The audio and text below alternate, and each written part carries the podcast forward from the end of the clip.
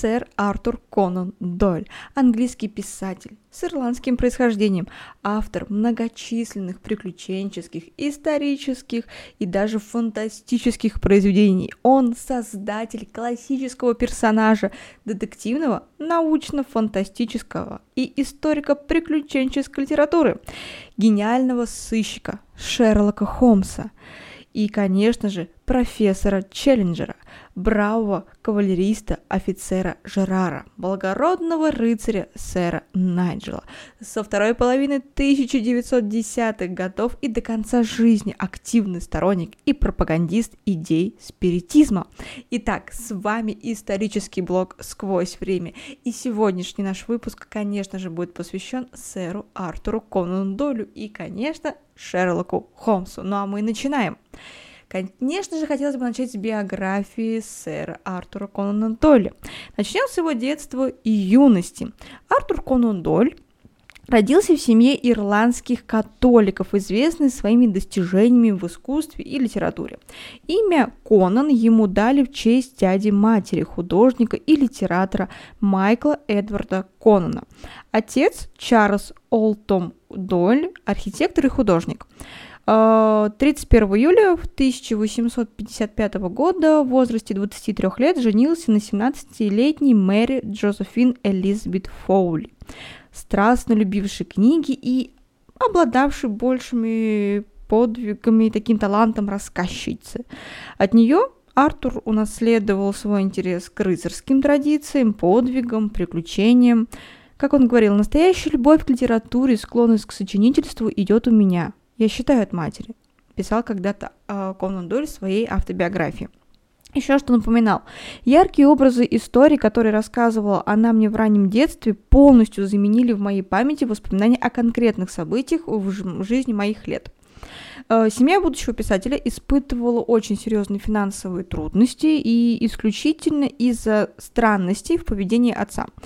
А, который не только страдал алкоголизмом, но и обладал крайне вообще неравновешенной психикой, и школьная жизнь Артура прошла в подготовительной школе Годдера, когда мальчику исполнилось 9 лет, богатые родственники предложили оплачивать его обучение. И направили на следующие 7 лет в иезуитский закрытый колледж э, Стонихерст. Э, он находился в графстве Ланкашир. Оттуда будущий писатель вынес ненависть к религиозным и классовым предрассудкам, а также к физическому наказанию. И немногочисленные счастливые моменты тех лет для него были связаны с письмами матери. А, привычку подробно описывать ей текущие события он сохранил на всю свою дальнейшую жизнь. Всего сохранилось около 1500 писем Артуру Конну Дойле к матери. Кроме того, в интернете Дойл с удовольствием занимался, в интернете, извиняюсь, с удовольствием занимался спортом, в основном крикетом, а также открыл в себе талант рассказчика, собирая вокруг себя там сверстников, которыми часами слушали на ходу э, истории, которые он придумывал. И утверждается, э, что во время обучения э, в колледже у Артура был самым нелюбимым предметом математика. Причем ему изрядно доставалось от учеников.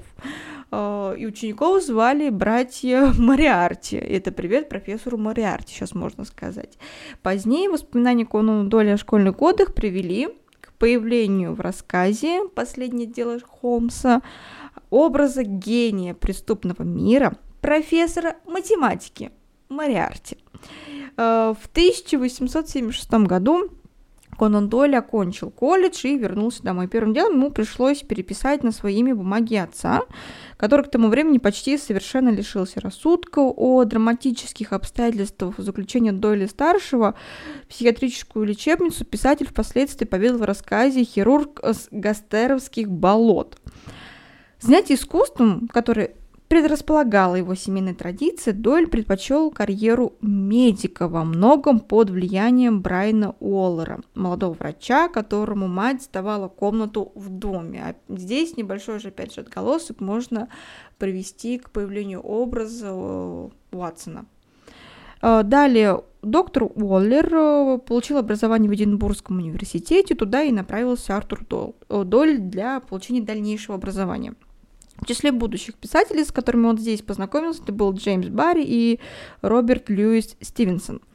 26 февраля 1987 года был посвящен в масонскую ложу «Феникс» номер 257 э, Саутси. Он вышел из ложи в 1889 году, вернулся в нее в 1902 году и снова вышел из ложи в 1911 году, то есть он туда-сюда ходил. Но нас все-таки больше с вами, наверное, будет уже интересовать не сколько сам момент его биографии, к которому мы будем все-таки с вами возвращаться, а начало его литературной карьеры. Я думаю, многие из вас ждут рассказа про Шерлока Холмса, и он, конечно же, будет. Будучи студентом, э, третьекурсником, Дойл решился попробовать свои силы на литературном поприще. Его первый рассказ, который назывался «Тайна долины Сесоса», вот, он был создан под влиянием Эдгара Аллана По, про которого тоже будет выпуск, и Бретта Гарта. Его любимых на тот момент авторов, вот этих двух, и был опубликован он в университетском журнале, где появились первые работы Томаса Харди. И в том же году второй рассказ Дойля «Американская история» тоже появился в журнале, э, но появился в журнале Лондон Соушти. Э, с февраля по сентябрь 1880 года Дойль в качестве корабельного врача 7 месяцев провел в арктических водах на борту китобойного судна «Хоуп». Hope, что с английского переводится как «надежда». И получив работу в общей сложности 50 фунтов, ну, как он писал, я взошел на борт этого корабля большим неуклюжим юношей, а сошел по трапу сильным взрослым мужчиной. Тоже, опять же, все напоминал своей автобиографии. И в Впечатления от арктического путешествия легли в основу рассказа «Капитан полярной звезды». Два года спустя он проделал аналогичный вояж к западному побережью Африки на борту прохода Маюмба, который курсировал между Ливерпулем и западным побережьем Африки. Получив в 1881 году э, университетский диплом и степень бакалавра медицины, Доль занялся врачебной практикой. Сначала совместный с крайне вообще недобросовестным партнером. Этот опыт был записан, точнее, описан э, в рассказе в записках Старка Мунро. Затем индивидуальной практикой и в Портсмуте. И, наконец, в 1891 году Доль решил сделать литературу своей основной профессией. В январе 1884 года в журнале публиковали рассказ о сообщении Хэбука Джеффсона. В те же дни он познакомился с будущей женой Мэри Луизой Хокинс, и свадьба состоялась 6 августа 1885 года. И Луиза болела туберкулезом, и пара потом переехала в дом в Антш Андершоу, какие ужасные названия, и по рекомендации врачей. А, в 1784 году Дойль начал работу над социально-бытовым романом с криминально-детективным сюжетом, который назывался «Торговый дом Гералдстон» о цинических, циничных и жестоких каких-то не, не, негациантах-стажателях. Ужасно, правда. Для современного вот слушателя это достаточно очень тяжело звучит. Роман он написал под очевидным влиянием Диккенса и был опубликован в 1890 году. В марте 86 года Доль начал уже, там, уже в апреле в основном завершил работу над повестью «Этюд в багровых тонах». Да слава тебе, Господи, наконец-то нормальное название, которое можно выговорить. И первоначально он носил вообще название «Запутанный клубок». Ну, кстати, в принципе, тоже подходит для названия рассказов о Шерлоке Холмсе. Ну, кстати, вот «Запутанный клубок», мне кажется, больше тоже подходит для Агаты Кристи. Итак, и, кстати, выпуск про Агату Кристи у меня тоже есть на канале, обязательно его посмотрите. Итак, двух главных героев в черновом варианте э, повести звали Шеридан Хоуп и Ормунд Секер. Опять говорю, выговорить очень сложно. Издательство Word, Loco и Co. купили права на YouTube за 25 фунтов стерлингов и напечатали его в рождественском ежегоднике э, за 1887 год предложив отцу писателя Чарльзу Дойлю проиллюстрировать повесть. В 1989 году третий, возможно, самое необычное крупное художественное произведение Дойля – роман «Тайна Колумбера», история посмертной жизни трех мстительных буддийских монахов. Это первое литературное свидетельство интереса автора к таким вот паранормальным явлениям. И, кстати, про это мы тоже с вами поговорим и обсудим, почему Доль так любил все вот это мистическое. И впоследствии сделал его таким убежденным, вот этот рассказ, э, последователем спиритизма.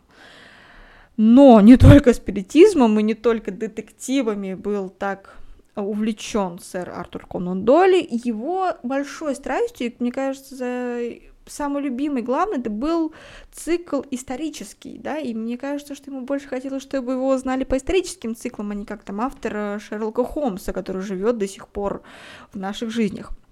Касаемо исторического цикла, э, в феврале 1988 года Доль завершил работу над романом «Приключения Михея Кларка». Он повествовал о восстании Манмута, которое было в 1685 году, целью которого было свержение короля Якова II. И да, выпуск про Англию уже совсем скоро. Будем с вами с самых основ э, узнавать, как же строилась Англия. Роман увидел свет в ноябре и был тепло встречен критикой. Начиная с того момента в творческой жизни Конну Дойля возник конфликт. Смотрите, с одной стороны, публика издателей требовали что? Больше и больше рассказов о Шерлоке Холмсе. С другой, сам писатель все более стремился получить признание как автор серьезных романов, прежде всего исторических, там, пьес, стихов и так далее. И первым серьезным историческим произведением Дойля считается роман «Белый отряд». В нем автор обратился к критическому этапу в истории феодальной Англии, взяв за основу реальный исторический эпизод 1366 года. В Столетней войне наступило затишье и стали возникать белые отряды добровольцев и наемников. Продолжая войну на территории Франции, они а, как говорится, при этом сыграли решающую роль в борьбе претендентов за испанский престол. Конан Доль использовал этот эпизод для своей художественной цели. Он воскресил быт, нравы того времени, а главное представил в героическом ореоле рыцарство, к тому времени уже находившийся в каком-то там упадке. И «Белый отряд» печатался тоже в журнале, издатель которого Джеймс Пен объявил его лучшим историческим романом после Айвенга. И отдельная книга уже вышел в 1891 году, и Конан Доль всегда говорил, что считает его одним из своих самых лучших произведений. И с некоторым допущением к разряду исторических э, можно отнести роман Родни Стоун. Действие здесь происходит в начале 19 века, упоминается Наполеон, и Нельсон, и драматург Шеридан. Первоначально это ну, произведение задумывалось как пьеса с рабочим названием «Дом Темперли» и писалось под э, известного в то время британского актера Генри Ирвинга. В ходе работы над романом писатель проштудировал массу научной исторической литературы, историю флота, историю бокса и так далее. Наполеоновскими войнами от Трафальгара до Ватерлоо Конан Доль посвятил подвиги и приключения э, бригадира Жерара. А, рождение этого персонажа относится, по-видимому, к 1892 году, когда Джордж Мередит вручил Кону Долю трехтомные мемуары Марбо. Последний и стал прототипом как раз Жерара. И, кстати, напишите, кто из вас читал вот эти рассказы про бригадир Жерара. Я вот, кстати, не читала. Первый рассказ новой серии «Медаль бригадира Жерара» писатель впервые прочел со сцены в 1894 году и во время поездки в Соединенным, по Соединенным Штатам. И в декабре того же года рассказ напечатали тоже в журнале Standard Magazine, и после чего работу над продолжением автор начал писать в Давосе. С апреля по сентябрь 1995 года подвиги бригадира Жерара печатались э, в Стентранд. И здесь же вышли первые приключения э, самого этого бригадира. И при том, что сюжеты рассказов о Жераре фантастические, историческая эпоха выписана с большой достоверностью. Дух и ход этих рассказов запечатлены Точность в соблюдении имен и названий сама по себе демонстрирует масштабы затраченного вами труда. Немногие смогли бы отыскать тут какие-то либо ошибки, а я, обладая особым нюхом на всякие промахи, так и не нашел ничего за ничтожными исключениями, писал долю известный британский историк Арчибальд Форбс. В 1892 году были закончены франко-канадский приключенческий роман «Изгнанники», историческая песня, о, песня, господи, э, пьеса Ватерлоо. Главную роль в которой сыграл известный в те годы актер Генри Ирвинг, который приобрел у автора все права. А в том же году Долли опубликовал повесть «Пациент доктора Флетчера», которую ряд поздних исследовательских исследователей рассматривает как один из первых экспериментов автора с детективным жанром. Историческая эта повесть может считаться лишь, лишь ну, грубо говоря, условно. Среди второстепенных персонажей в ней прис присутствует Бенджамин э, Дизрели и его жена.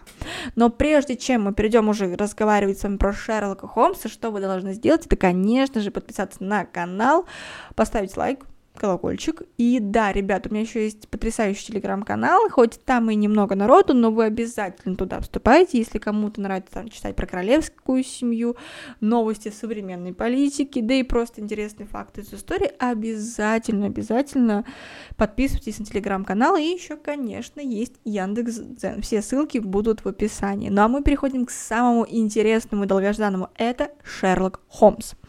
Шерлок Холмс – литературный персонаж, созданный Артуром Конаном Долем. Произведения Долли посвящены приключениям Шерлока Холмса, знаменитого лондонского консультирующего детектива, стали классикой детективного жанра. Прототипом Холмса считается доктор Джозеф Белл, сослуживец Конану Долли, работавший в Эдинбургском королевском госпитале и славивший способностью по мелочайшим деталям определять характер, занятия и прошлое человека.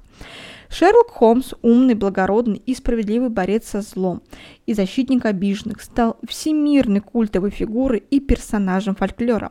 В разных странах существуют десятки посвященных ему обществ, музеев, памятников. Почитатели пишут ему письма, романисты сочиняют продолжение его приключений, а книга рекордов Гиннес называет Холмса самым экранизируемым литературным героем. Гилберт Честер назвал Холмса единственным литературным персонажем со времен Диккенса, который прочно вошел в жизнь и язык народа, став чем-то вроде Джо Джона Буля или Санта-Клауса. Но Давайте обратимся все-таки к произведениям и потом уже рассмотрим в дальнейшем сам персонаж Шерлока Холмса, познакомимся с ним поближе. В общей сложности Шерлок Холмс появляется в 56 рассказах и четырех повестях. Конна Дойля, в общем, в большинстве случаев повествование идет от имени лучшего друга и спутника Холмса, доктора Ватсона. Касаемо повести, это «Этюд в багровых тонах», «Знак четырех», «Собака Баскервилей», «Долина ужасов». А, рассказы собраны в следующие сборники. Это «Приключения Шерлока Холмса», «Воспоминания Шерлока Холмса», или, как говорится, «Записки о Шерлоке Холмсе», «Возвращение Шерлока Холмса», «Его прощальный поклон» и «Архив Холмса». Первое произведение о знаменитом детективе Повесть «Тют в багровых тонах» написана Артуром Конном Дойлем в 1887 году. Последний сборник архива Шерлока Холмса опубликован в 1927 году. Сам Конан Дойль читал рассказы о Холмсе легким чтивом и не разделял восторга читателя, более того, его раздражало то, что читатель вообще предпочитает произведения о Холмсе всем остальным творениям писателя, тогда как Дойль считал себя прежде всего автором исторического романа, повторюсь еще раз. И в конце концов Артур решил прекратить историю сыщика, устранив популярнейшего литературного персонажа в схватке с профессором Мариарти, таким крестным отцом английской мафии, как бы сейчас бы сказали, у Рихенбарского водопада. Да, напоминает вам, наверное, отсылку Джоан Роулинг, которая убила Гарри Поттера, если простите за спойлер. Но возмущение фанатов было сильное, Гарри Поттер воскресился, спасибо, дары смерти, да. Вот такое опять небольшое отступление иногда люди, читатели могут влиять на автора так, что он будет переписывать, либо возвращать персонажа воскрешением его. А, и что следующее идет, что, однако, поток писем возмущенных читателей был настолько большой, даже были члены королевской семьи, по легенде, даже сама королева Виктория написала Артуру Конану Долю. Заставили писателя оживить знаменитого сыщика и продолжить описание его приключений. Лучшие произведения – что касаемо их, э, когда к Дойлю однажды обратились с просьбой перечислить лучшие рассказы о Холмсе, а автор отобрал вот эти 12 произведений. Слушайте. «Союз рыжих», «Пестрая лента», «Пять зернышек апельсина», «Плачущие человечки», «Последнее дело Холмса», «Скандал в Богемии», «Пустой дом», «Второе пятно», «Дьяволова нога», «Случай в интернате», Обряд дома Мэсгрегоев, Мэсгрейвов, Мэсгрейвов и Регетский Сквайр. Ужасное название, правда. И за ними последовали львиная грива и знатный клиент. По другим данным, автор предпочитал ту, которая змее, то есть это пестрая лента, вот так. Как создавался сам персонаж? Э, во второй половине XIX века родился и достиг огромной популярности жанр детектива, и началом мы положили классический рассказ Эдгара по убийству на улице Морг. Далее детективные сюжеты широко использовали Диккенс, Габори, Коллинс и вообще многие другие писатели. В многочисленных романах умелые проницательные сыщики разоблачали кого? Хитроумных преступников. И при этом образ сыщика был, как правило, довольно такой схематичен. Конан Дойль, в отличие от предшественников, решил создать образ сыщика благородного, справедливого, который вызвал бы не только уважение, но и симпатию читателей. И прототипом стал доктор Джозеф Белл, который Дойл восхищался за сверхъестественное умение по мелким и малозаметным деталям сделать далеко идущие выводы о человеке. Первые наброски нового романа Доль занес в свой блокнот в 1986 году. Перебрав вообще кучу вариантов, он решил дать сыщику распространенный в Англии фамилию Холмс и не очень распространенное имя Шерингфорд. Сначала был вариант Шерингтон. Ужас. И в более поздних записях Шерингфорд был заменен на ирландское имя Шерлок. И историки нашли множество Шерлоков среди знакомых Доля, хотя у него у них это имя было, а, имя было а не фамилия, а также улицу Шерлок-стрит в пригороде Бирмингена, где Дойл некоторое время работал. Верный друг сыщика первоначально носил вычурное имя Ормут Секер. В окончательном варианте он стал прозаичным Джоном Ватсоном, и слава богу. Писатель поселил двух героев в центре Лондона на улице Бейкер-стрит 221-Б, где номер Сбоку обозначает квартиру на втором этаже дома 221 с отдельным входом. Действительно же дома с номером 221 на Бейкер-стрит до недавнего времени не существовало, а сейчас, конечно же, есть. Первый роман о Холмсе «Этюд в багровых тонах» Дойл закончил в 1986 году, но долгое время ни один издатель не желал вообще его печатать, возможно, потому что рынок был, опять же, что перенасыщен, то же самое, что сейчас пойдете в книжный, там будет куча детективов, а найти реально хорошую будет достаточно сложно.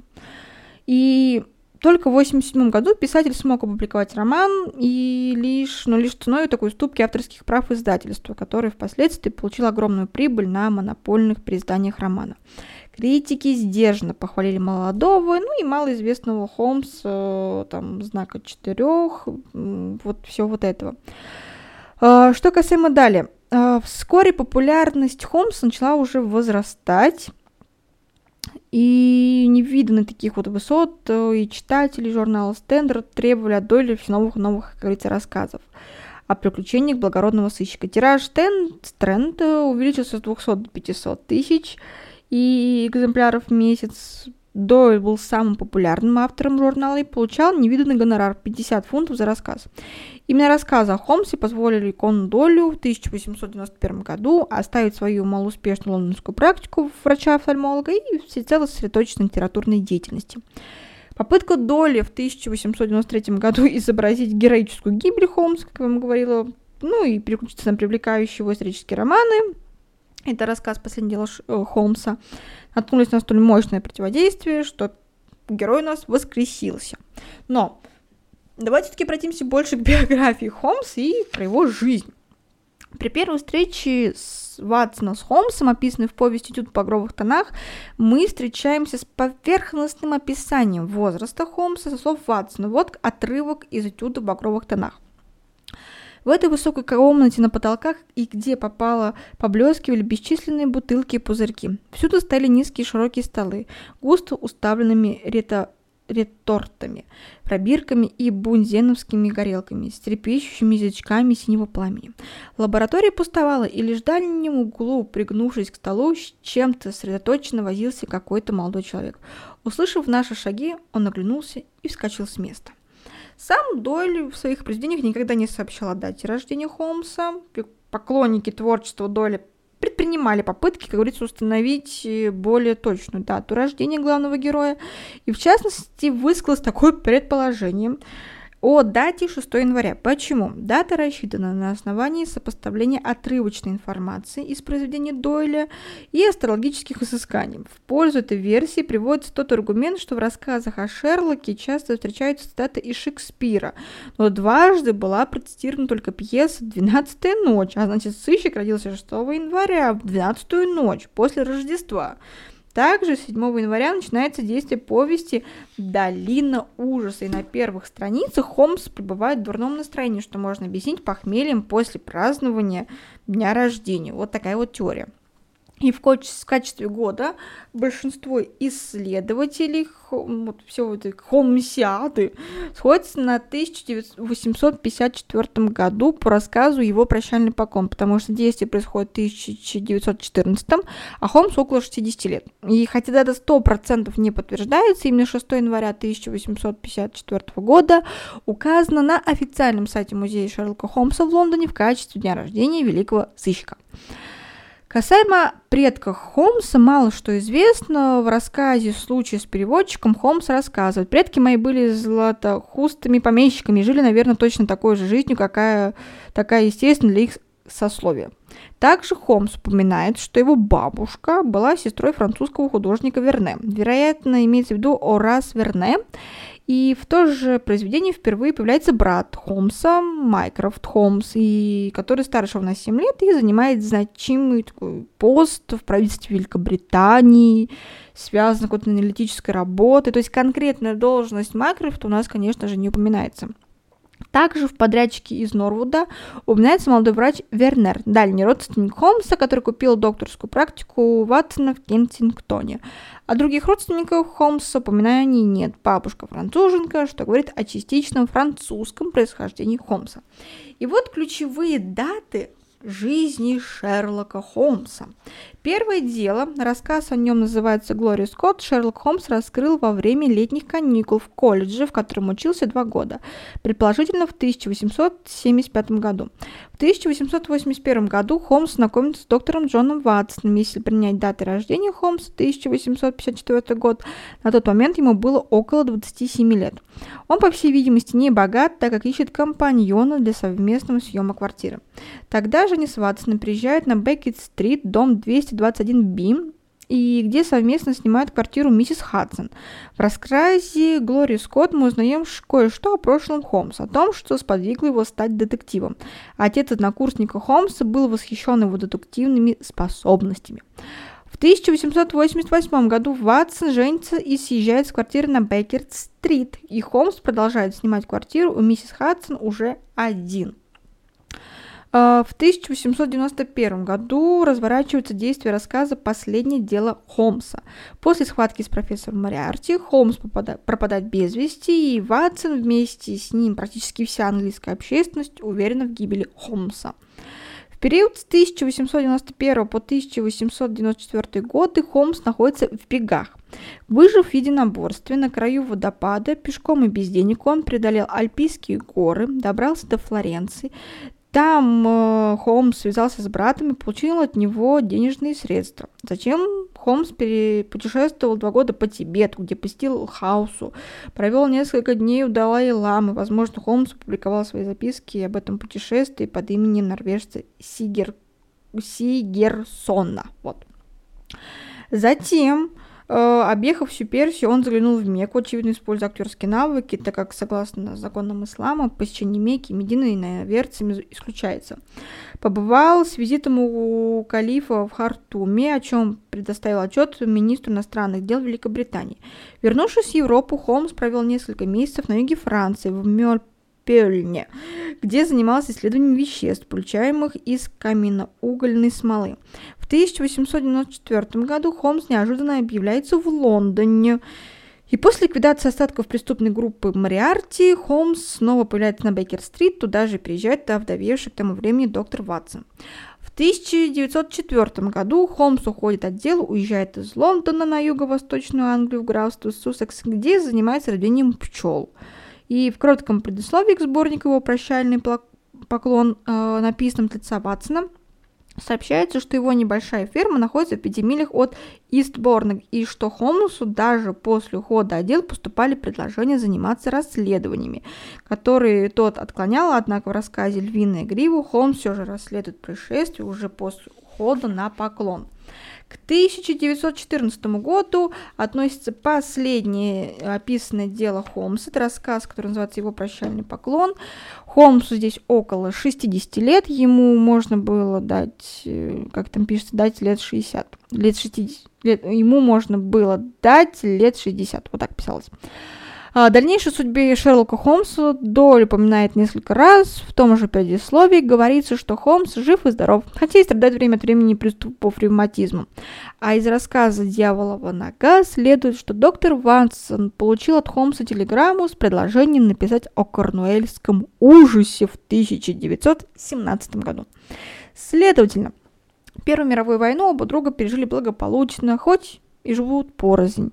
Далее в рассказе «Человек на четвереньках» Ватсон опять косвенно напоминает на дату публикования этого дела для широкой общественности и о судьбе Холмса. Смотрите.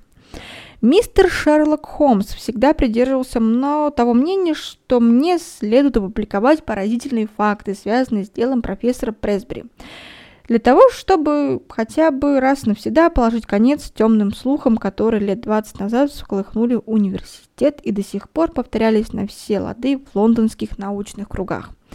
По тем или иным причинам, однако, я был долго лишен такой возможности, и подлинная история этого любопытного происшествия так и оставалась погребенной на дне сейфа вместе с многими и многими записями о приключениях моего друга.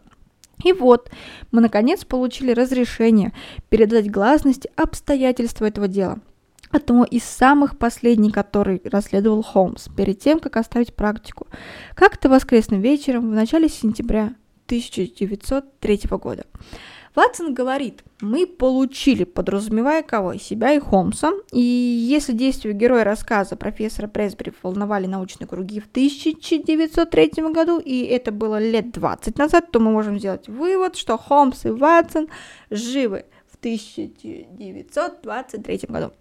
Касаемо личности Холмса. А, при первой встрече с Холмсом Тут в «Покровых тонах» э, Ватсон описывает великого сыщика как высокого, худого молодого человека.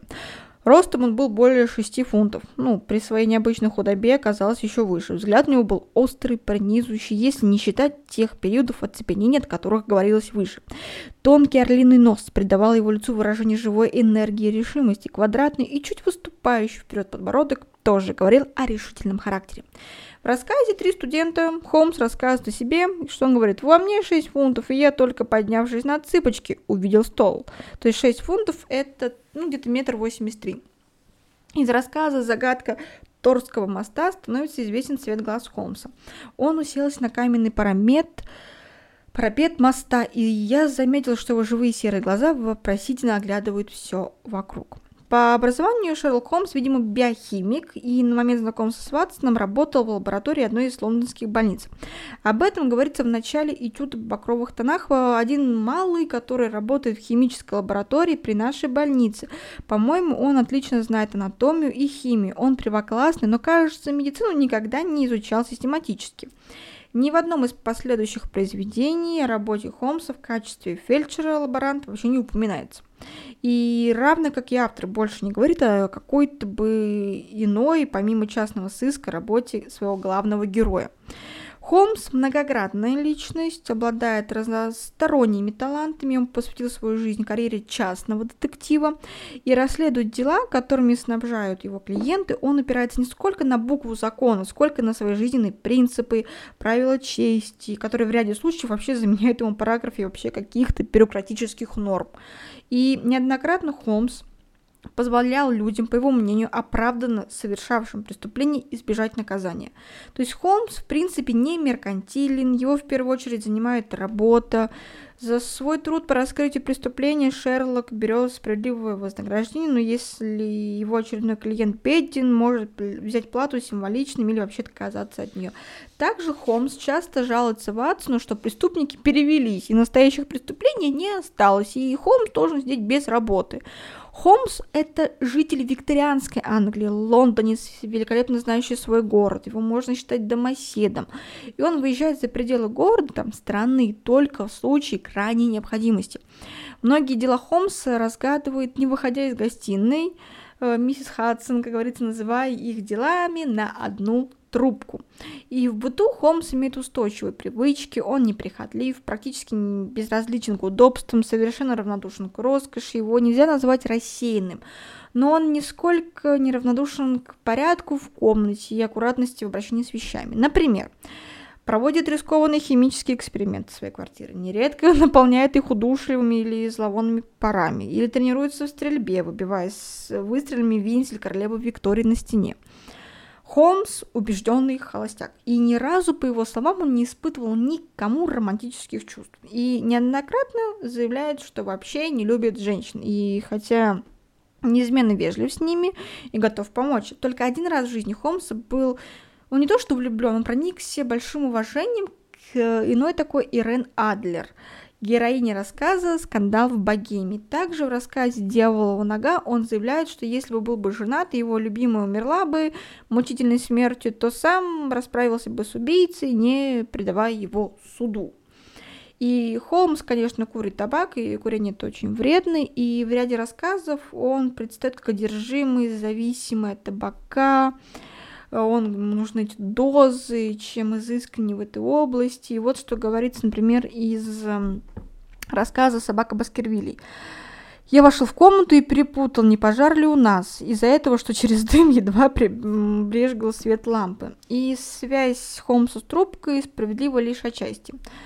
Трубочные табаки он в первую очередь ценил за крепость, невзирая на их какую-то шевизну, грубость и так далее. Так что, что он курил сильно изогнутые трубки, это позднейший миф, который был порожден художниками-иллюстраторами и в ряде произведений, например, конец Чарльза Огеста Миль Мильвертона, потом последнее дело Холмса, пустой дом, пенсне в золотом оправе. Холмс охотно курит сигары и папиросы – да, и в повести «Этюд в багровых тонах» доктор Ватсон заявляет, что Холмс не употребляет наркотики, потому что наркотики это вредно. Но в знаке четырех там уже есть момент, что Шерлок что-то из этого делает.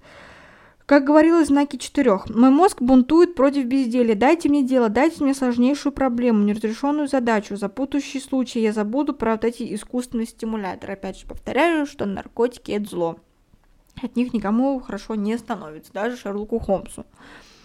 А, и смотрите, а, в 1898 году, это как раз предполагаемое время действия ужаса над Лондоном, рукопись из э, завещания Шерлока Холмса, Шерлок уже избавился от скверной привычки, о чем нам и поведал доктор Ватсон в рассказе «Пропавший регбист». Касаемо отношений Холмса и алкоголя, сложно что-то сказать определенное, хотя строгим трезвенником он тоже явно не считается. Про знаменитую шляпу. Шляпа охотника за оленями, вот ту шляпу с двумя козырьками, которая теперь иногда называется шляпа Шерлока Холмса, да, и в сериале Шерлок мы тоже видим Шерлока в шляпе. Но ничего не было написано в текстах Конана Долли. Ее придумал первый иллюстратор рассказа о Холмсе Син Ти Педжет, который сам во время загадочного отдыха, загородного, извиняюсь, отдых, уже загадочного у меня, э, отдыха тоже носил такой похожий головной убор. И в то время такую шляпу носили только в сельской местности, а Холмс, например, жил в городе. И в городе он просто носил шляпу с полями. И Холмс, в принципе, не тщеславен, и в большинстве случаев благодарность за раскрытое дело преступления его вообще как-то мало что-то интересует. Вот, смотрите, небольшие фрагменты касаемо этого из знака четырех. Как несправедливо распределился выигрыш. В этом все дело сделано с вами. Но жену получил, а слава всегда останется Джонсу. Что же останется вам? Мне, сказал Холмс, а мне амплуа. Промолчу, с чем это запрещено. Далее. А, хотя ради случаев Холмс выражает свою досаду по поводу такого положения, идет в багровых тонах. Но ведь, наверное, нельзя терять ни секунды, встревожился я. Пойти позвать Кэп. Я не уверен, поеду я или нет, я, не, я же не лентяй, каких свет не видел. То есть, конечно, когда на меня нападает лень, я вообще могу быть и проворным. Вы же мечтали о таком случае. Дорогой мой, да что же за смысл? Предположим, я распутаю это дело, ведь все свое...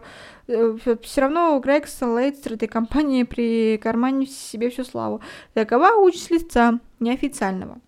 Однако он довольно ревностно относится к сравнению своего таланта сыщик э, с другими какими-то европейскими детективами. Вот из собаки Баскервилей.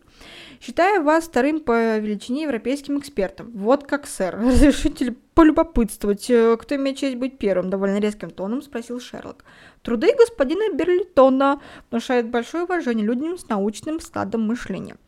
Это двоякое отношение к признанию своего таланта отмечается в случаях с официальными наградами, если в 1894 году Холмс принимает от президента Франции орден почетного легиона, Пенсне в золотой праве, то в 1902 году он отказывается принять пожалованный ему дворянский титул «Три Гарри... Гарридеба». Холмс предпочитает принимать клиентов у себя дома. В ряде рассказов можно увидеть, что даже очень состоятельные состоятельные клиенты особой королевской крови, это скандал в Богемии, и сам премьер-министр Великобритании, это второе пятно рассказ, приходит и лично к нему на прием. Холмс театрал, любит обедать в ресторане Сипсон, престижнейшее место Лондона, отлично разбирается в опере, видимо, знает итальянский. Из рассказа «Алое кольцо». Ваш шифр не сложен, сударыня, вы нужны нам здесь. Я был уверен, что стоит мне подать знак в Вене. Приходи, вы обязательно придете. Вероятно, также Холмс на практическом уровне знаком с другими европейскими тоже языками. Это упоминается в рассказе «Скандал Богемии» и в «Союзе рыжих». Но, кроме Ватсона, у него еще также есть навыки касаемо оружия и боевых искусств. Револьвер – у Холмса и у Ватсона имеются личные револьверы, и у Ватсона в ящике всегда лежал служебный револьвер. Но говорится об этом лишь в восьми рассказах. Холмс явно хорошо стреляет, о чем говорит в частности знаменитый эпизод из рассказа «Обряд дома Мейсгрейвов», где Холмс выстреливает на стене монограмму королевы Виктории. Трость. А, Холмс, являясь почетным джентльменом, почти всегда ходит с тростью. Описанный Ватсоном как специалист по фехтованию, он дважды использует ее как оружие. И в рассказе «Пестрое лето» он использует трость, чтобы догнать ядовитую змею. Шпага. В повести «Идет по кровых тонах» Ватсон описывает Холмса как человека, прекрасно владеющего шпагой. Несмотря на то, что в рассказах он ее иногда не использовал, впрочем, шпагу упоминается в рассказе Глория Скотт, где Холмс упражняется в фехтовании. Хлыст. В некоторых рассказах Холмс появляется вооруженным хлыстом, и в рассказе «Шесть Наполеонов» хлыст даже назван любимым оружием Холмса. И упомянуто, что хлыст был дополнительно утяжелен при помощи свинца, налитого в рукоять. Чуть позже в этом рассказе Холмс разбирается разбивает хлыст последний бюст Наполеона, и также с помощью хлыста он выхватывает пистолет из рук Джона Клея в Союзе Рыжих, причем прием, требующий такого визуального владения хлыстом. Кроме того, в рассказе «Установление личности» Холмс намеревается задать бучку мошеннику с помощью хлыста, висевшего на стене гостиной. Рукопашный бой – Ватсон описывает Холмса как хорошего боксера в знаке четырех. Указывается, что Холмс является боксером и выступал на соревнованиях.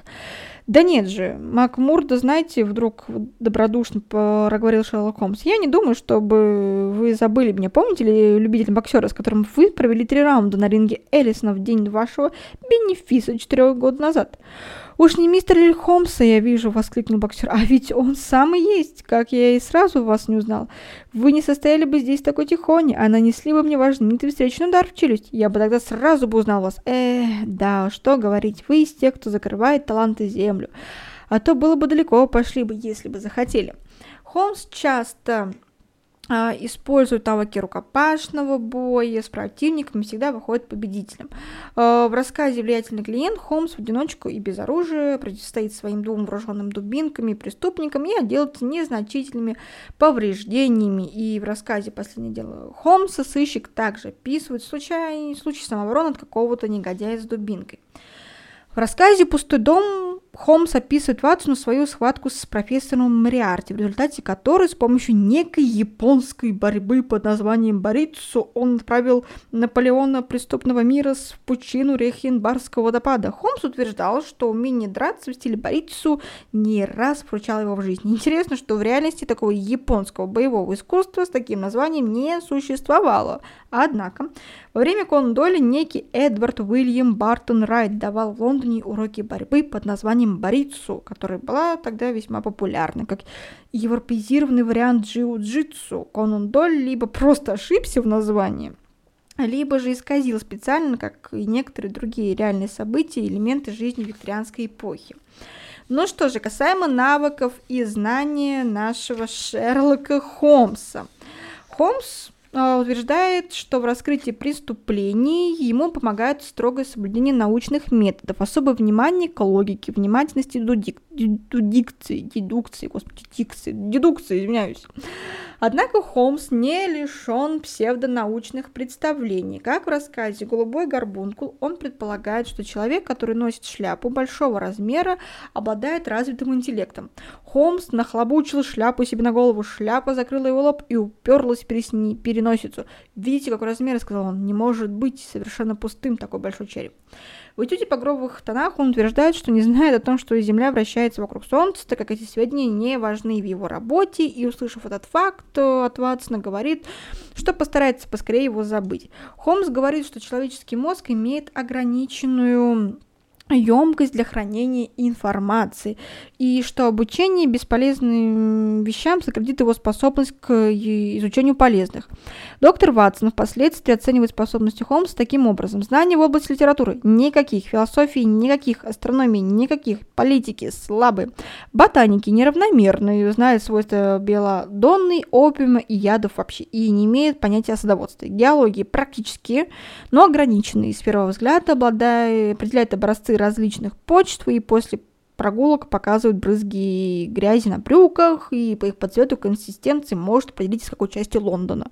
Химии глубокие, анатомии точные, но бессистемные. Уголовные хроники огромные, знает каждый все подробности каждого преступления, совершенного в 19 веке. Хорошо играет на скрипке, отлично фехтует на шпагах и эспандронах, и прекрасный боксер.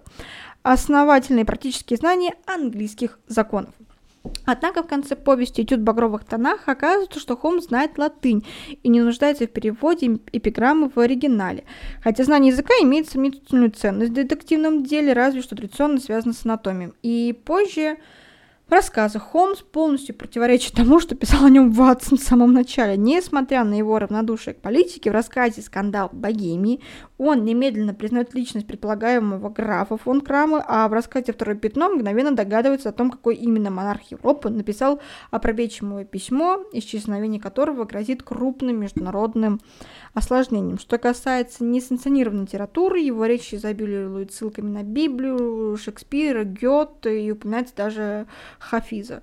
И кроме того, в рассказе «Чертежи Брюса Партингона» Ватсон сообщает, что в ноябре 1995 года Холмс увлекся монографией «Музыка средневековья». С, э, такая была область 18+, э, такая, точнее, эзотерическая которая должна была бы его забить огромным количеством информации, его изощренный ум, которая не имела абсолютно никакого отношения к борьбе с преступностью. Но его знания монографии были настолько велики, что это стало последней каплей при установлении его личности. И чуть позже Холмс заявляет, что не хочет знать ничего, если э, это не имеет отношения к его профессии.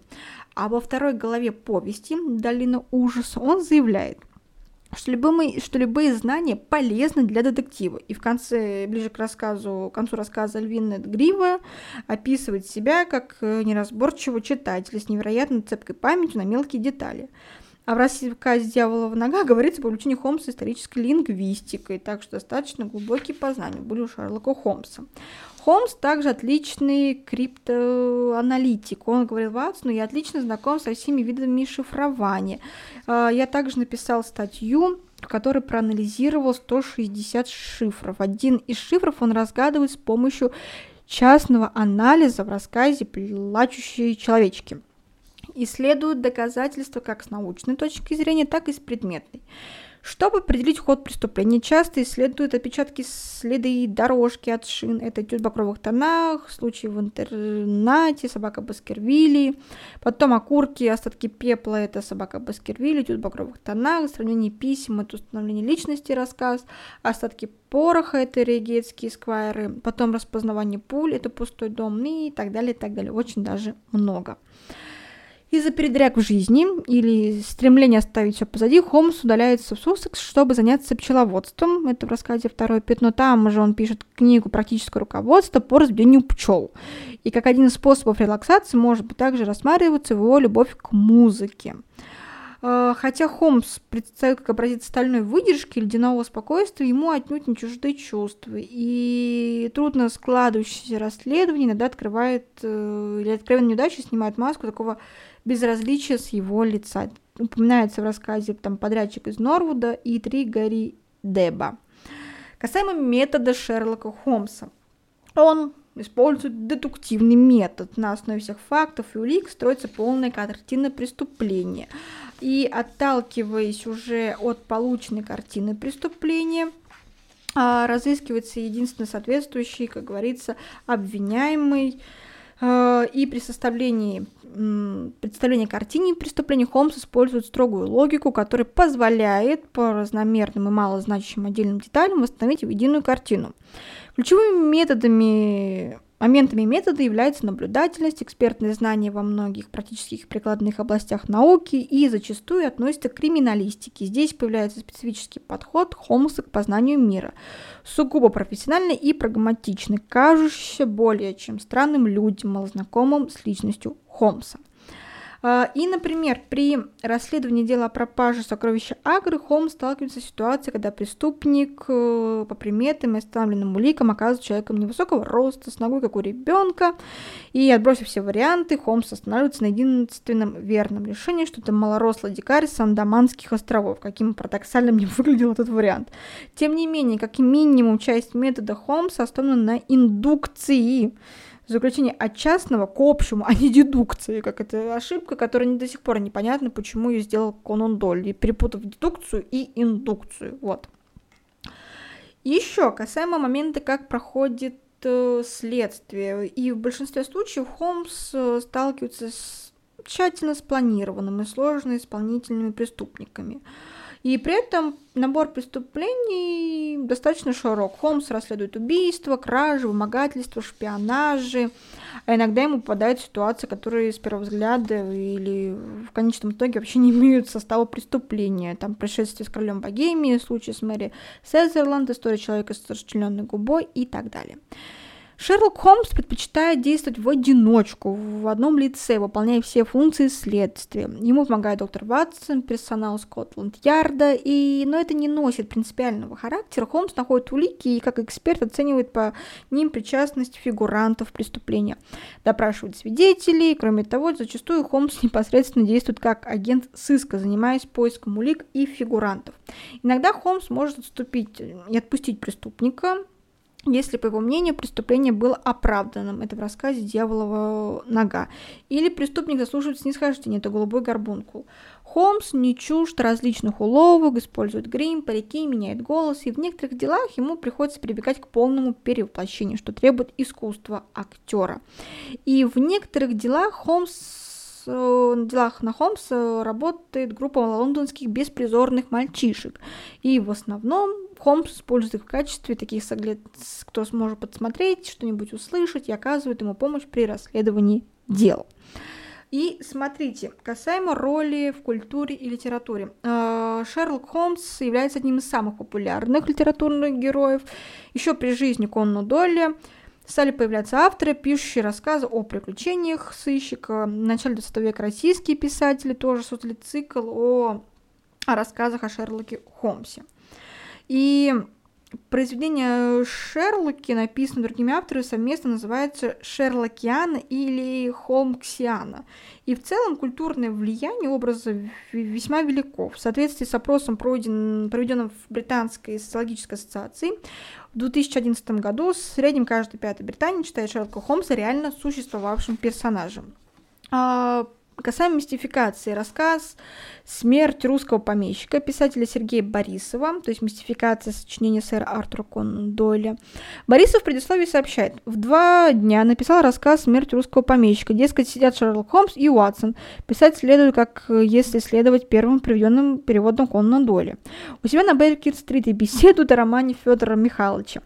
Уатсон все вопросы задает, а сыщик льет на доктора ушаты холодной воды, доказывает статами из книги логическому умозаключению, что Карамазова-старшего мог убить любой из его сыновей, и даже такой короткий, короткий, как на вид, это Алеша.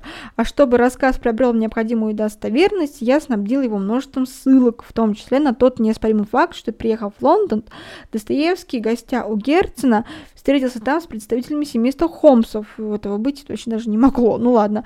А, папой Холмса и его отпрысками Майкрофтом и, и Шерлоком. Ну, конечно, Достоевский не встречался ни с каким Шерлоком Холмсом. памяти о Шерлоке Холмсе у нас следует, что в 2007 году Монетный двор Новой Зеландии выпустил памятную серию четырех серебряных монет, которые были посвящены годовщине выхода в свет первой книги о Холмсе.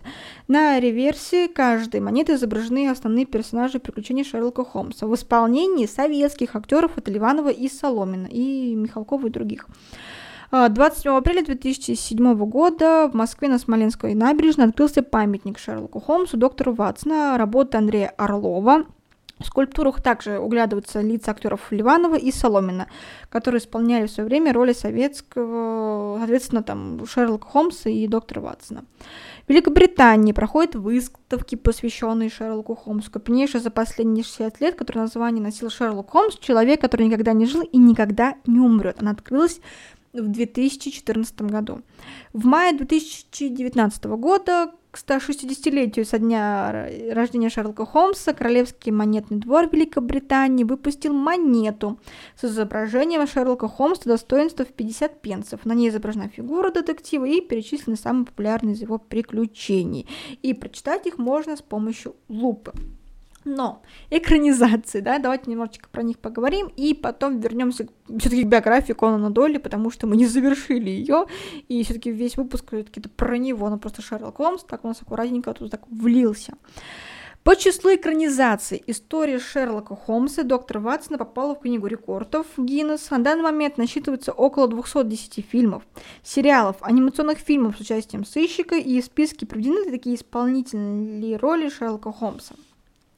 США. А, это «Приключения Шерлока Холмса», цикл из 14 фильмов, и ряд фильмов снят по оригинальным сюжетам, действие принесено в 1940-е годы. А, касаемо СССР тоже было много-много снято. Это, смотрите, СССР и берем Россию. Из рассказов о Шерлоке Холмсе, первое дело доктор Ватсон, министры сыщики, собака, собака Баскервилли, голубой горбункул. Все-таки нас больше не рисует это приключение Шерлока Холмса доктора Ватсона, где играл Василий Ливанов. Мы с Шерлоком это мультфильм, который пародирует экранизации рассказов «Сокровища Агры» и «Последнее дело Шерлока Холмса». Доктор Ватсона заменяет Док. Мой нежно любимый детектив. В фильме пародии действуют детективы мисс Ширли Холмс и мисс Ватсон. Далее, воспоминания о Шерлоке Холмсе, дополнение с рассказом о жизни Конна Дойля, версии телес- телесериала. Шерлок Холмс. 16-серийный телесериал, представляющий ос ну, собой новые истории с, мотива... с мотивами рассказов Конна Доли. В некоторых сериях используются мотивы ранее не экранизированных историй, и каждая серия представляет собой отдельное направление жанра, детектива, готика, политика, романтика и так далее. В роли Холмса Игорь Петренко, также сыгравший Майкрофта. А, Шерлок Холмс а, 2020 год, восьмисерийный телесериал. По оригинальному сценарию Холмс в погоне за Джеком Потрошителем отправляется в одиночку в Санкт-Петербург, где вскоре тоже начинает расследовать преступление при поддержке своего нового друга, доктора Карцева. И в роли Холмса играет Максим Матвеев. Великобритания. Это фильм «Собака Баскервилли», 1959 год, фильм ужасов. «Убийство по приказу», совместный британско-канадский триллер о противостоянии Шерлока Холмса и Джека Потрошителя. «Безуденные улики», криминальная комедия о Шерлоке Холмсе Ватсоне, «Приключения Шерлока Холмса» сериал. А, далее «Шерлок» сериал с Бенедиктом Кембербенчем. Вы, наверное, заметили, что картинок с Кембербенчем у меня сегодня очень много, да. А, в роли Шерлока Холмса. Действие происходит в современной Англии. Ну, это самый, наверное, тоже сериал, который придал популярность про Шерлока Холмса. Элона Холмс, такой феминизированный подростковый фильм, в который э, главная роль отведена придуманной сестре Шерлока, малолетней Элоне и Генри Кавилл. Это привет сериалу «Ведьмак» э, в роли Шерлока Холмса. А нерегулярные части — это сериалы в жанре мистического детектива, в центре сюжета, которого лондонские подростки, которые выполняли поручения Шерлока Холмса. В США в США это вообще классические фильмы, тоже картинки, которые вы заметили, тоже используются. Это Шерлок Холмс, и Шерлок Холмс играет теней фильмы Гая Ричи, и в главной роли это Роберт Дауни-младший. Далее э, Шерлок Холмс, это Мокбастер к первому фильму Гая Ричи, Холмс и Ватсон, это э, американский комедийный фильм. Еще, конечно, выходил этот сериал «Элементарно», сериал о Холмсе Ватсоне, действие которого происходит в наши дни в США. Ну, можете, кстати, посмотреть, сериал очень даже интересный. И Холмс играет Джонни Ли Миллер, и кроме изменений времени, местами даже меняются персонажи. Шерлок Холмс наркоман завязки, наркотики зло, повторяю, и Джон Ватсон, женщина, никогда не была на войне. Далее Гриффины в американский анимационный ситком, и там тоже в 13 серии 16 сезона она посвящена Шерлоку Холмсу. Бэтмен отважный и смелый, там тоже анимационный сериал про Бэтмена, и в 15 серии первого сезона, в которой Бэтмен попадает в прошлое и встречает Холмса и доктора Ватсона. Великий мышиный сыщик — это мультипликационный фильм от Walt Disney, основан на серии повестей, является прямой отсылкой к Шерлоку Холмсу доктору Ватсону, где главные герои исполняют две мышки – Бейзил с Бейкер-стрит и Дэвид Доунсон, который противостоит профессору Ретти Ганну и его банде преступников. Так как Бейзил и миссис Джансон живут в доме Шерлока Холмса, то в этом анимационном фильме можно заметить эпизодическое появление героев Артура Конана Дойля. Ну а теперь давайте немножечко проговорим про биографию все-таки Конана Дойля. Смотрите, а, в 1900-1910-х годах э, что происходило там? В 1900 год Артур Конан Дойль вернулся к медицинской практике в качестве хирурга военного полевого госпиталя и отправился на Англобурскую войну. Выпущенная им в 1902 году книга «Англобурская война» встретила горячее одобрение консервативных кругов, сблизила писателя с правительственными сферами, после чего за ним утвердилось несколько иронических прозвищ. Патриот, которым он сам, впрочем, гордился, и в начале века писатель получил дворянское рыцарское звание и дважды в Эдинбурге принимал участие в местных выборах, и оба раза проиграл. 4 июля 1906 года Луиза, родившая от Артура двоих детей, скончалась от туберкулеза, и в 1977 году он женился на э, Джин Леки, в которой был тайно влюблен с момента знакомства в 1900, 1897 году. По окончании поствоенных дебатов Конан Дойль развернул широкую публицистическую, правозащитную деятельность. Его внимание привлекали так называемое дело Эдалджи, в центре которого оказался молодой Арс, э, которого судили по сфабрикованному обвинению при, при, э, в причинении увечья лошадям. Конан Дойль взял на себя роль сыщика-консультанта, досконально разобрался в тонкостях дела и всего лишь продолжительной серии публикаций в лондонской газете Daily Telegraph а, доказал невиновность своего подопечного. Начиная с июня 1907 года в Палате общин стали проходить слушания по делу Эдальджи, и в ходе которых обнаружилось несовершенство юридической системы, лишенной такого важного инструмента, как апелляционный суд. И последний был создан в Британии во многом благодаря активности Конана Дойля. 1909 году в сферу общественных и политических интересов Конна Доли вновь попали события в Африке. На этот раз он выступил с разоблачением жестокой колониальной политики Бельгии в Конго. Подверг критике британскую позицию в этом вопросе. Письмен Конан Доли в The Times на эту тему определивший эффект разорвавшейся бомбы. Книга «Преступление в Конго» имела столь же мощный резонанс. Многие политики именно благодаря ей был вынужден заинтересоваться этой проблемой. Долля поддержали Джозеф Конград и Марк Твен. Но недавно единомышленник э, Киплинг встретил книгу сдержанной, заметив, что она, критикуя Бельгию, косвенно подрывает и британские позиции в колониях.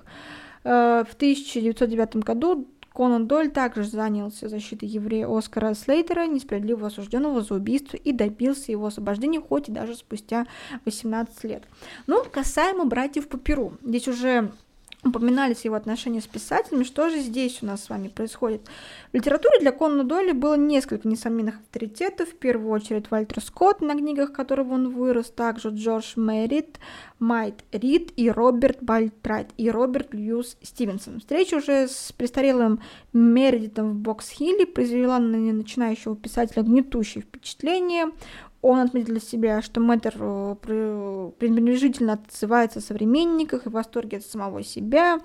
Со Стивенсоном Конан Доль лишь переписывался, но смерть его воспринята тяжело, как личную утрату. Артур Конан Доль был сильно впечатлен стилем повествованием, историческими описаниями, портретах, в этюдах э, Макалея.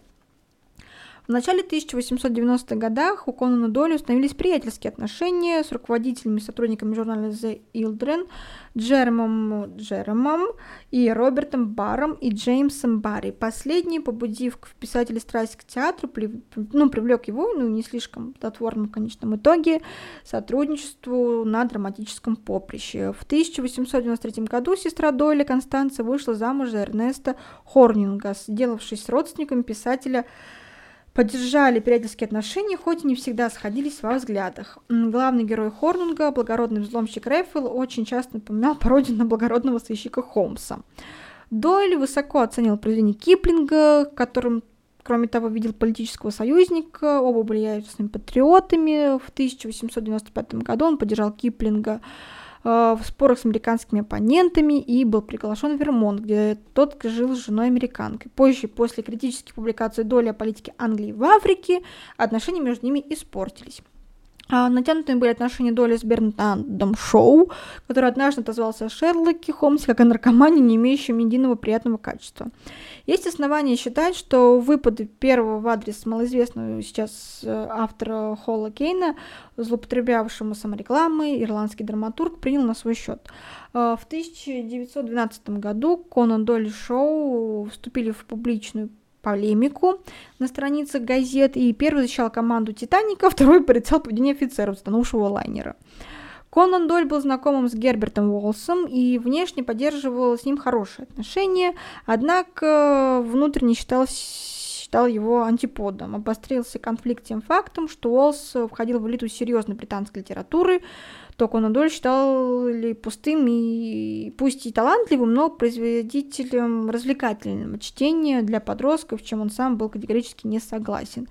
Конфронтация приняла очень открытые формы в публичной дискуссии на страницах Daily Mail и в ответ на большую статью Уэллса по поводу рабочих волнений 20 июня 1912 года Конан Доль выступил с аргументированным выпадом, показав глубинность любой революционной деятельности для Британии.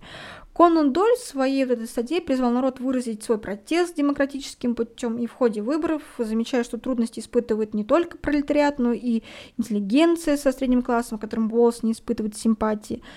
Соглашаясь с Уолсом в вопросах необходимой земельной реформы и поддерживая даже создание ферм на местах заброшенных парков, Дойл отверг его ненависть к правящему классу и заключает, наш рабочий знает, он, как и любой другой гражданин, живет в соответствии с определенными общественными законами. И не в его интересах подрывать благосостояние своего государства, подливать ветвь, на которой он сам сидит. В 1910-1913 годах э, что же там происходило? А, в 1912 году Дойль опубликовал научно-фантастическую повесть «Затерянный мир», а, за которой последовал оторвленный пояс. Главным героем обоих произведений стал профессор Челленджер, ученый-фанатик, наделенный такими гротескими качествами, но при этом по всему человеческий человечный и обаятельный. Тогда же появилась и последняя детективная повесть «Долина ужаса». Это произведение, которое многие критики склонны недооценить, и биограф Дойла считает его одним из сильнейших. Затерянный мир, хоть и имел шумный успех, не был воспринят современниками как серьезное научно-фантастическое произведение, несмотря на то, что автор описывал реальное место гора Рикардо, Франко Хиллс, расположенной на границе Боливии и Бразилии. Визит сюда совершила экспедиция полковника Фоссета. После встречи с ним у Дойля и родился замысел написать эту повесть.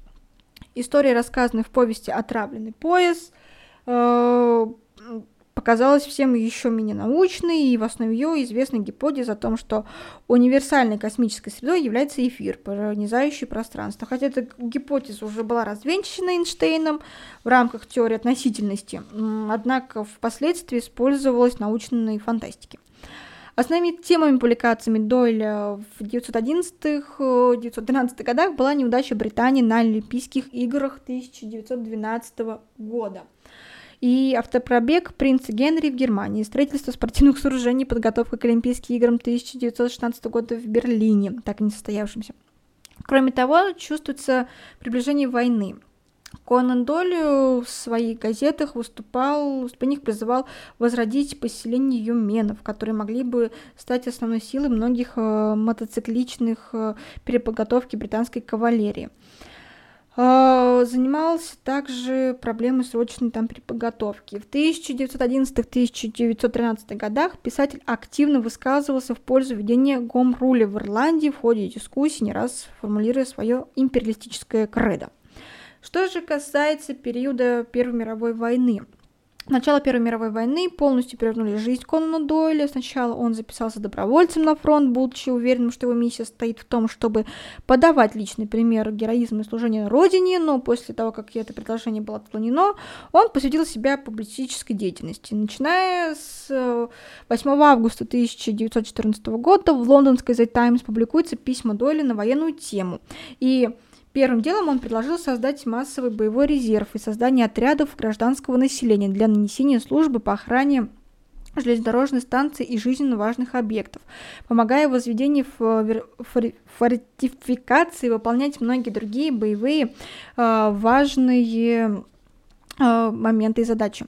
У себя в Кроусбоу Дойл собственноручно занялся организацией подобных отрядов и в первый же день поставил под ружье 200 200 человек. Затем он расширил сферу своей практической деятельности до сбора Роттерфорда, Бакстеда, и писатель вошел в контакт с ассоциацией по подготовке добровольческих подразделений пообещав создать гигантскую объединенную армию численностью в полмиллиона волонтеров. В числе предложенных им новшеств было установление на борту кораблей противоминных э, трезубцев, э, создание индивидуальных спасательных поясов для матросов, использование индивидуальных бронированных защитных средств. В серии статей «Германская политика. Ставка на убийство», помещенных Дейли а, Черненький а, Дойл с присущей ему страстностью и силой убеждения обрисовал злодеяния германской армии в воздухе, на море, на оккупированных территориях Франции и Бельгии. Отвечая американскому оппоненту, Доль писал за York Times от 6 февраля 1915 года.